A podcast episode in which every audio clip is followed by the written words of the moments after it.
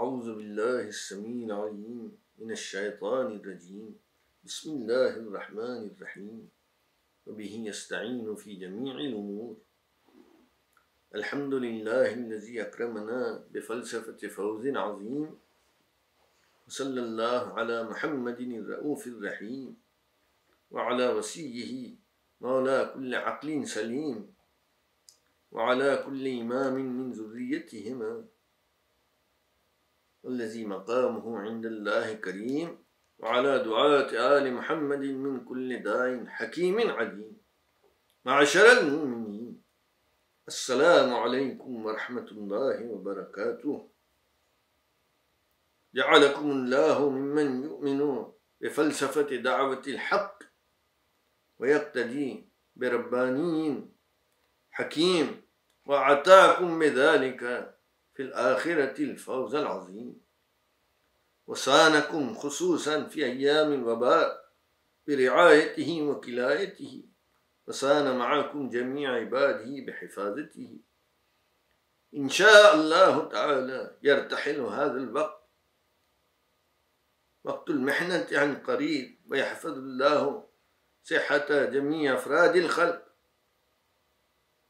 وأسباب معاشهم والرزق أدعو بالخصوص للأطباء والممرضين الذين يقدمون خدمة مخلصة للإنسان في جميع البلاد. حفظهم الله وجزاهم خيرا. سأتحدث في هذا المجلس اليوم عن هذه المسألة. ما هي فلسفة دعوة الحق؟ ما هي فلسفة دعوة الحق؟ وما معنى كلمة فلسفة؟ وكيف تتعلم فلسفة الحق؟ وكيف تسلك على سبيلها؟ فبالله تعالى استعين ومن الفيلسوف الإلهي ولي الله أستنير. ومن بركات الموالي الأكرمين أستمد ثم أبين لكم. يفسر الإمام أحمد المستور صلوات الله عليه. معنى الفلسفة في في رسائل إخوان الصفاء ويقول الفلسفة هي التشبه بالإلهية. أكرر الفلسفة هي التشبه بالإلهية. حسب الطاقة الإنسانية. فمعنى كلمة فلسفة هو طريقة التفكير ومنظور خاص عليك أن تحاكي الله وتقلده حسب طاقتك. يعني عليك أن تعمل أن تعمل في حياتك مثل عمله الرحيم في عباده. فسرت موضوع التوحيد في المجلس الأول من مجالس الحكمة. وقلت هنالك إن إدراك المبدع محال وإن الله تعالى فوق على الصفات وأجلاها متعال عن الصفات. وإن الله خالق الكمال والتمام فكيف بالتشبيه إذن؟ إذا لا ندركه معناه أن نقتدي بخليفة الله في أرضه ذي الكمال والتمام الإلهي المقام إمام الزمان. ونطيعه ونعمل كعمله. وصف الله رسوله في القرآن وقال لقد كان لكم في رسول الله أسوة حسنة معناه أنهم ينبغي لكم أن تغدوا به وتتمسكوا بسنته. وأثنى الله عليه وقال لنبيه وإنك لعلى خلق عظيم. فإن عمل ولي الله المؤيد بتأييده سبحانه. عمل حق وصدق وخير. فاعملوا أنتم مثله اقتدوا به حسب الطاقة الإنسانية. هذه في الحقيقة فلسفة الحق. والإمام صلوات الله عليه يستمر في بيانه في إخوان السفاء قائلا اعلم بأن منطق ميزان بأن المنطق ميزان الفلسفة. وقد قيل إنه أداة الفيلسوف. وقد بينت لكم في مجلس سابق أن الفهم يكون بالعقل. إذا علمت شيئا فاعمل. إن كنت تؤمن بالله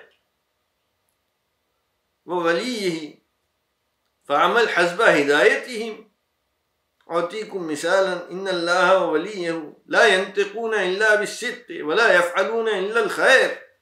فاقتدوا بهم. واصدقوا في القول مثلهم وافعلوا الخير مثلهم هذا هو معنى الفلسفة معنى التشبيه. يقول الإمام أحمد صلوات الله عليه في في في رسالة من رسائل إخوان السفاء إن عمدة الفلسفة التي هي التشبه بالإلهية على أربع خصال. أولها معرفة حقائق الموجودات والثانية اعتقاد الآراء الصحيحة العقيدة الصحيحة والثالثة التخلق بالأخلاق الجميلة والسجايا الحميدة والرابعة الأعمال الزكية والأفعال الحسنة.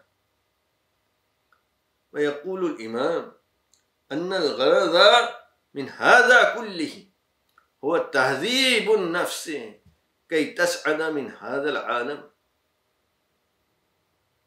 إلى عالم البقاء. فلذلك جاء الأنبياء بشرائعهم فمن يواظب على الشريعة يحصل على الخلاص من هذا العالم ويبلغ عالم الملائكة. إن الله أرسل رسلا فقال في كتابه ولو جعلناه ملكا لجعلناه رجلا. فإن أولياء الله لهم خصال الملائكة. فقال عن النبي يوسف عليه السلام ما هذا بشرا؟ إن هذا إلا ملك كريم. فاقتدوا بهم أيها المؤمنون. فإذا فعلتم ستكتسبون أنتم خصال الملائكة مثلهم. قال مولانا طاهر سيف الدين. رضوان الله عليه في نصيحته المصنفة في لسان الدعوة. برادة نصيحة يعني اسمع نصيحتي يا أخي. وقال فيها أسلك في حياتك سيرة الملائكة. وقد صنف مولانا طه سيف الدين. رسالة شريفة. سماها فلسفة فوز عظيم. بين فيها فلسفة الدعوة الهادية بالتفصيل سأتحدث عن بعضها هنا بالخلاصة. يقول مولانا طاهر سيف الدين أن الفلسفة هي الحكمة النافعة. وسلم النجاة. وفلسفة فوز عظيم هي ما قال الإمام هو التشبيه بالإلهية هو التشبه بالإلهية الذي هو الاقتداء بالمقامات الإلهية الذين هم أولياء الله. قال سيدنا المؤيد وقد تحدثت عن هذا فيما قبل إن الله تعالى لم يخ لم يخلقكم لتتشبهوا بالبهائم بل في فطرة الإنسان أنه دائما يحب التقدم يريد أن يعلم أبنائه أحسن التعليم. فما هي فلسفة المؤمن لتهذيب نفسه؟ عليه أن يفهم الغرض من خلق الله وأن يقتدي بأولياء الله بمحمد وآل محمد ودعاتهم.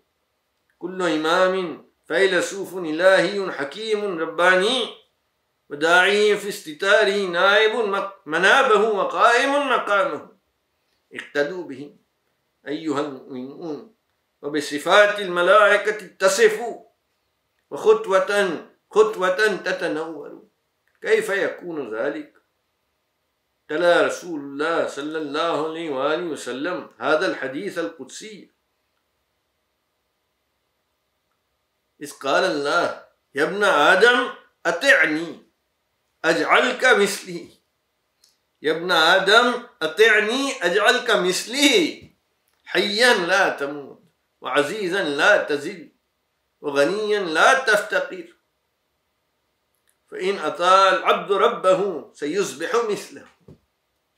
يعني أنه سيحصل على الكمال والتمام كما كان من قبل. وسيصل إلى الجنة حيث يحتوي هنالك على حياة وعزة وغنى للأبد. كان مولانا طه سيف الدين يقول هذا ما حدثني به والدي مولانا خزيمة قطب الدين بأني نظمت حياتي حسب إشادات موالين الطاهرين. وكان سيدنا قطب الدين يعلق على هذا الكلام ويقول إن هذه الطريقة يعني أن نقضي الحياة في اقتداء الموالي. هي أفضل طريقة لنا. أيها المؤمنون فلنجتهد على ذلك. يزعمون فلاسفة الدنيا. ومنهم فيلسوف مشهور اسمه من الإنجليز ديفيد هيوم. إن الإيمان موضوع على غير أساس العقل. وهذه تهمة باطلة. فإن هؤلاء يرتكزون على الدنيا وفلاسفة الحق هم أنبياء الله أولياء الله وهدايتهم وعملهم بناؤه على العقل والمنطق وفلسفتهم تنفعكم في الدنيا والآخرة.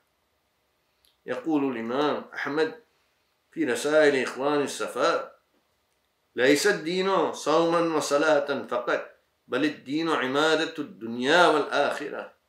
فعمروا, الدن... فعمروا الدارين أيها المؤمنون. الدنيا والآخرة. كيف تفعلون ذلك؟ إن ولي الله يعلمكم كيف. استنيروا من نور الموالي الطاهرين. إذا زرعت حبة وسقيته سينمو. ولكن إذا أهملت السقيا سيزوي إن إشادات الموالي نور للعقول. فلتؤمنوا بهم وتلقوا هدايتهم. تنتفعون. غرضهم إرقاكم. غرضهم إرقاؤكم إلى عالم الأنوار. إلى عالم الملائكة. هناك أمثلة كثيرة تبين سمات موالينا. فعلى المؤمنين أن يجتهدوا في امتثالها. قال بعض الموالي أحسن إلى من أساء إليك.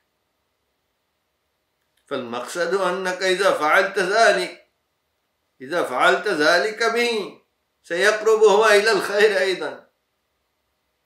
في الخبر المشهور كانت يهودية في المدينة تشتم وتوزي برسول الله كل يوم كل ما يمر بها في البلدة. ذات يوم مر بذلك المكان ولم يرها. فأرسل بعض أصحابه يسأل عنها فأخبر أنها مريضة. فذهب النبي صلى الله عليه وآله وسلم في الحال إلى بيتها يعيدها في مرضها. وتأثرت تأثرا عميقا بذلك وأسلمت في الحال.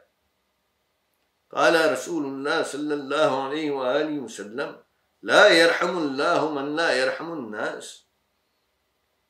وقال ابن رسول الله الإمام المستنصر بالله صلوات الله عليه اللهم اغفر للمؤمن الذي يغفر لأخيه. هناك بيانات كثيرة مثل هذا. هذا هو الطريق المستقيم فاسلكوه. يقول كثير من الناس أن طبيعتي وشخصيتي كذا وكذا أنا هكذا. ولدت هكذا.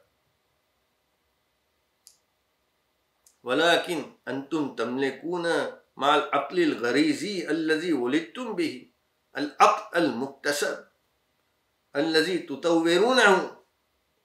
علماء الدماغ يستعملون لفظا مرونة دماغية نيوروبلاستيسيتي معناه أنكم تستطيعون أن تشكلوا دماغكم بالتعلم بالعمل بالتباعة.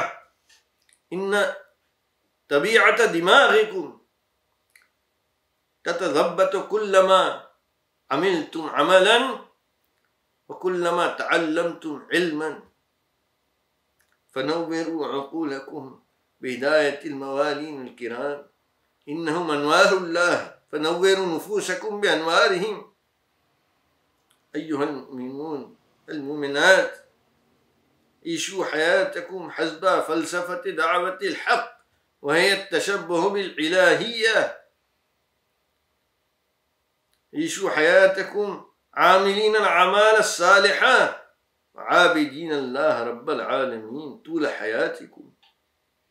نصح مولانا طاهر سيف الدين.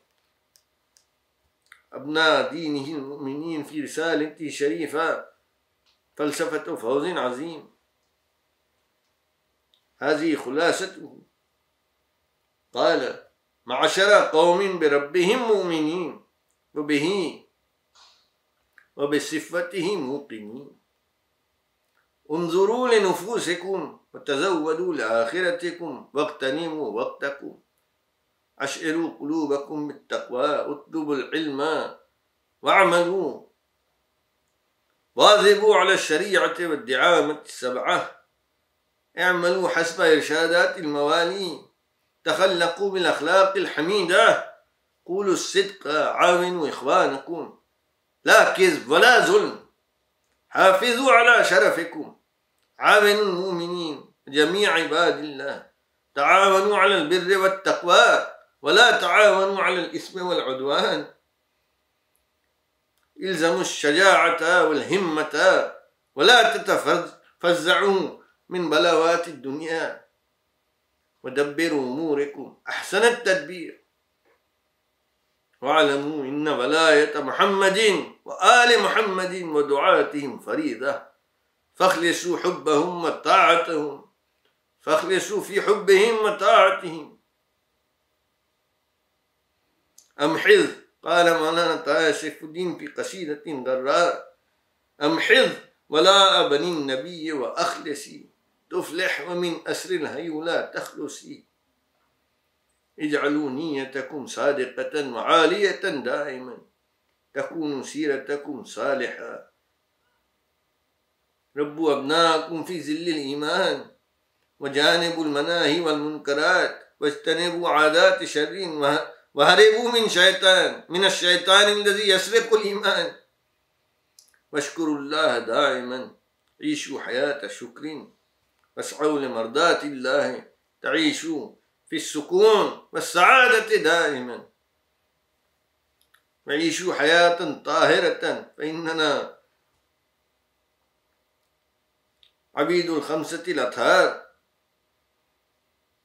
فبحرمتهم وحرمة عترتهم الطاهرين والدعاة المطلقين أسأل الله العون والتوفيق. والله ولي التوفيق.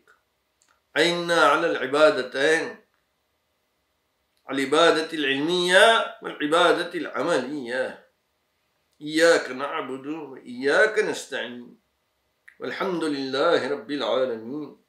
والصلاة والسلام على رسوله محمد وآله الطيبين الطاهرين.